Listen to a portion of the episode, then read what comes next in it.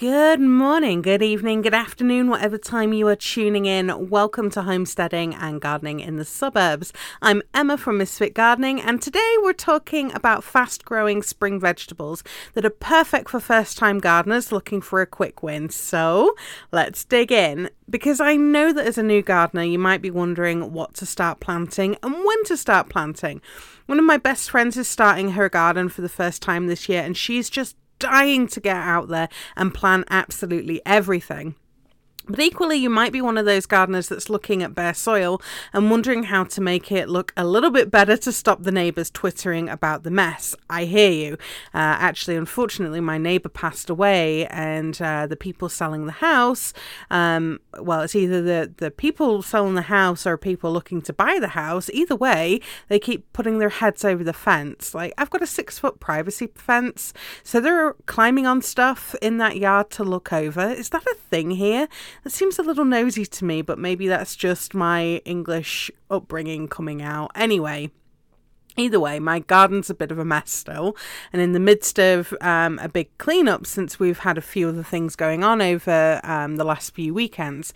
But definitely clearing out stuff from the winter in the garden and planting up the garden beds goes a long way to make things look a little bit more aesthetically pleasing. And of course, spring is a really weird time of year, right? You've got frost that are clinging on, rain can put a damper on some of your homestead activities.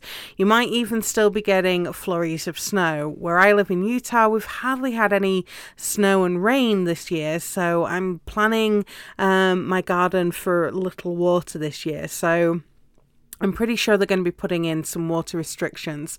So I've actually got to reevaluate my garden plans a little bit to see if I've got any um, drought tolerant varieties that I can switch to or maybe add in to add some diversity. Um, because, of course, that's why locally adapted seeds are really important, right? They've got the genetics already in there to manage through rough seasons and produce a harvest and, of course, more seeds. And since we just celebrated Earth Day back in uh, uh, April the 22nd, um, I wanted to help you with your journey to self sufficiency. So I've opened up the doors again to the Your Own Food Academy with a massive discount and you can get the bonus of the easy seed saving course. Uh, now, this offer is only open for one week only, so it's going to close on May 1st, 2021. There's no membership fees, you get lifetime access and all the updates and extra content as it gets uploaded. So, if you're interested in learning more, click the link in the podcast description. But remember, this offer closes on May 1st, 2021. Now, let's get into the today's content because I'm going to start you off with a quick tip for a quick veggies, okay? If you have the money, then visit your local nursery or garden centre for some starter plants or transplants, okay? You're going to be looking for healthy plants that are not yellowing, they don't have any funny coloured spots on the leaves.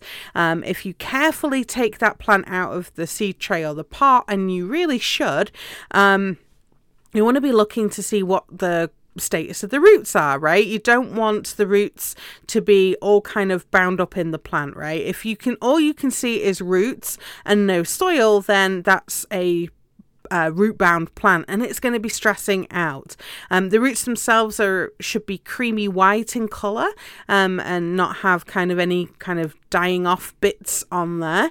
Um, you also want to take a look and see if there's any green moss or algae growing on top of the soil or in and around that plant. And there definitely shouldn't be any fuzzy white moldy stuff on there. If there is, give those plants a miss. You want to be looking for for healthy plants, right? And transplants are great for a super fast garden because they're already growing, right? You just plant them out into the garden bed, add some mulch, and voila, you have a garden. But at this time of year, right, you don't want to be transplanting out you know, tomatoes and things like that, especially if you're in some of the northern states. You want to be sticking with things that are like the brassicas, right? Cold tolerant veggies.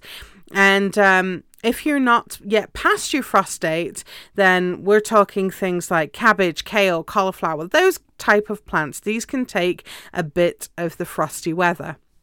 So I'm going to start with those brassica crops um, because even if you're a few weeks from your last frost date, you can sow cabbages and kale under a floating row cover or frost protection like a hoop house as far out as six to eight weeks before your last frost in spring. And some of my favourite cabbages to grow are Golden Acre and Greyhound. They're very early and um, they make delicious sauerkraut, by the way. Um, I also like some of the Chinese cabbage or the Napa cabbage varieties. Um, Hilton is one of my favorite. It makes really good kimchi. Um, so I love to use um, early cabbages in kind of fermented um, foodstuffs. I eat way more of those um, than I do kind of the fresh cabbages. But I do like to add cabbage to things like minestrone soups and stuff like that. But um, let's talk about kale. And I'll be honest, I freaking love kale.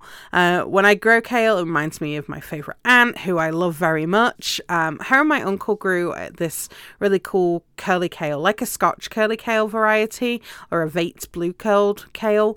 Um, my dogs love to eat kale, um, so much so that I have to keep them out the garden whilst it's getting established. Or the dogs are looking rather sheepish, which is really impressive for a border collie or an Irish wolfhound collie cross to look sheepish. Um, and my garden bed is now just chewed off stems. Um, but some of the favourite kales to grow are red Russian or ragged jack, since that's really tolerant of the cold weather. Uh, Cavolo Nero or dinosaur kale. Uh, and the Vates Blue Curled are uh, the other favourites that I like to grow. And Vates does really well even as the temperature ramps up, so it's a good one for you to consider if you're tuning in from the southern states to grow. Now, these plants, kales and cabbages, they need room to grow. So you want to space your seeds 18 to 24 inches apart. Now, I know that seems like a lot of space, but bear with me for a mo- moment, right? Um, you can sow these seeds closer, but then you're going to need to thin out the plants or remove those seedlings growing so you have, you know, your cabbages or kale 18 to 24 inches apart or you can sow the seeds 18 to 24 inches apart or transplant your plants 18 to 24 inches apart.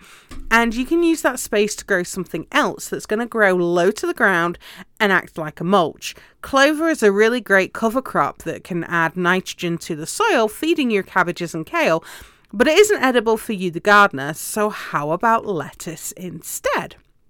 And if you're going to be doing this, this interplanting, then you're going to want to stick to the kind of the flatter, the loose leaf, cut and come again type of lettuces. These work really well for interplanting with cabbage.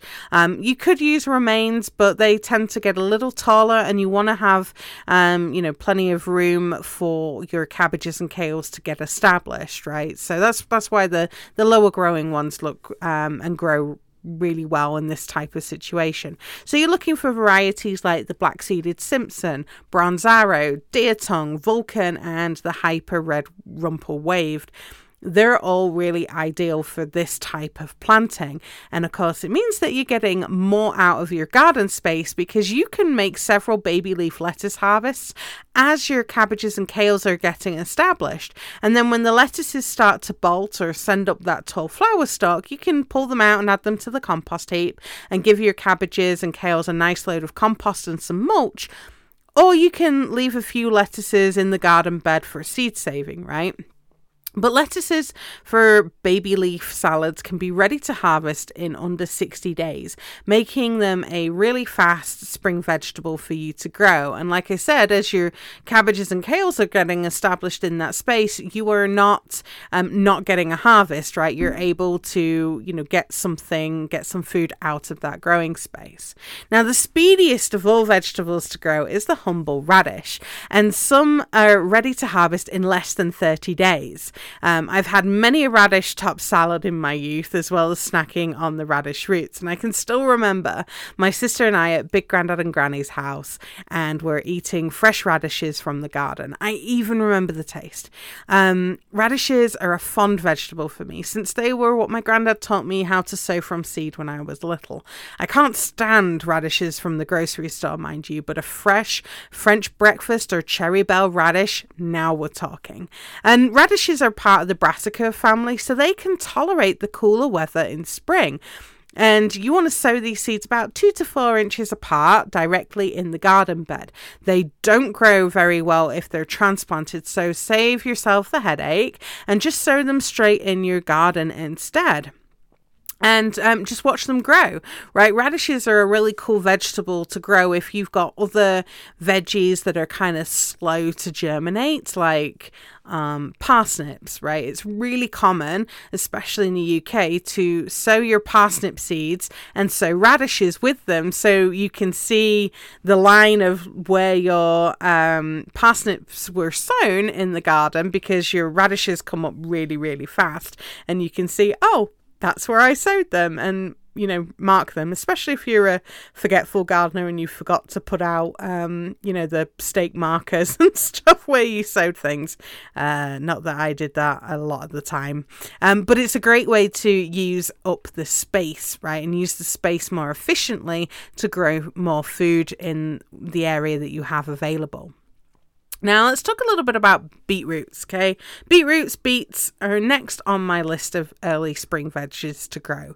They're Dark green leaves with the red ribs look very striking in the early spring vegetable garden. And you can sow seeds for beets up to four weeks before the last frost in spring, um, especially if you're doing it under some frost protection, so like a floating row cover or a hoop house, right? And you can sow seeds about five inches apart.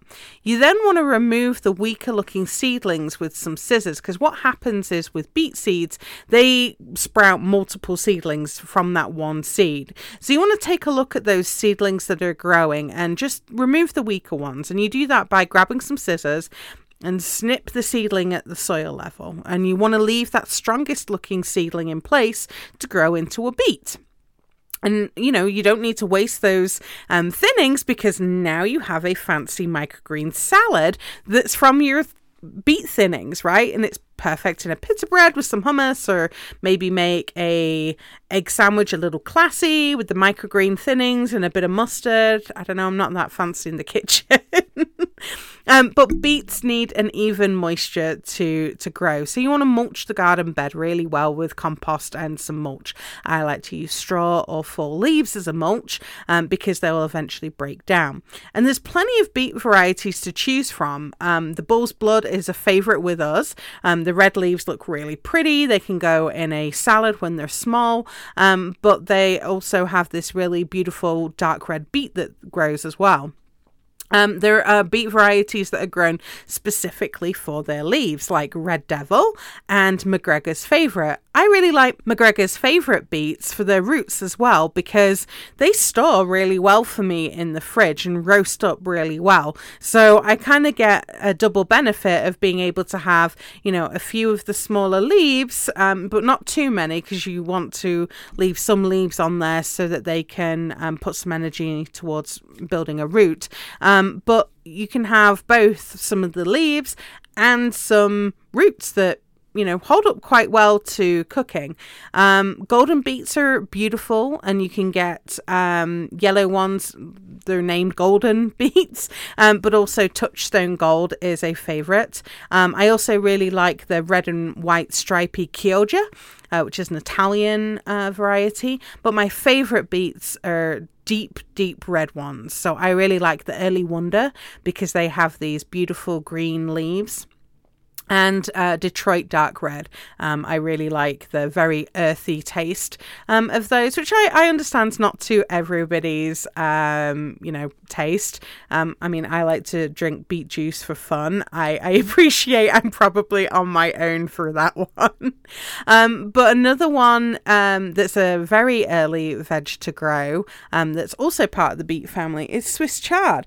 And that's one of the vegetables that people seem to coo over when they see it growing in the vegetable garden. Like, oh, your garden looks lovely. Um, and they say that because they see these beautiful bright green leaves and these wonderful coloured stems that really make the garden pop. And, you know, Swiss chard's a really easy vegetable to grow. And, um, you know, it, kind of just screams a, a, garden looking healthy and vibrant, which is why people seem to coo over it all the time. Now, I really love growing Vulcan, which is a red stem variety. Plus, we're kind of Trekkies in our household, so that choice was a really easy win for me to get my husband on board with number one, buying the seeds, uh, and number two, trying the veggies in the kitchen. And I know that might be a deal breaker for you listening and hearing that we're Star Trek fans. So if you're not a Trekkie fan, I apologize.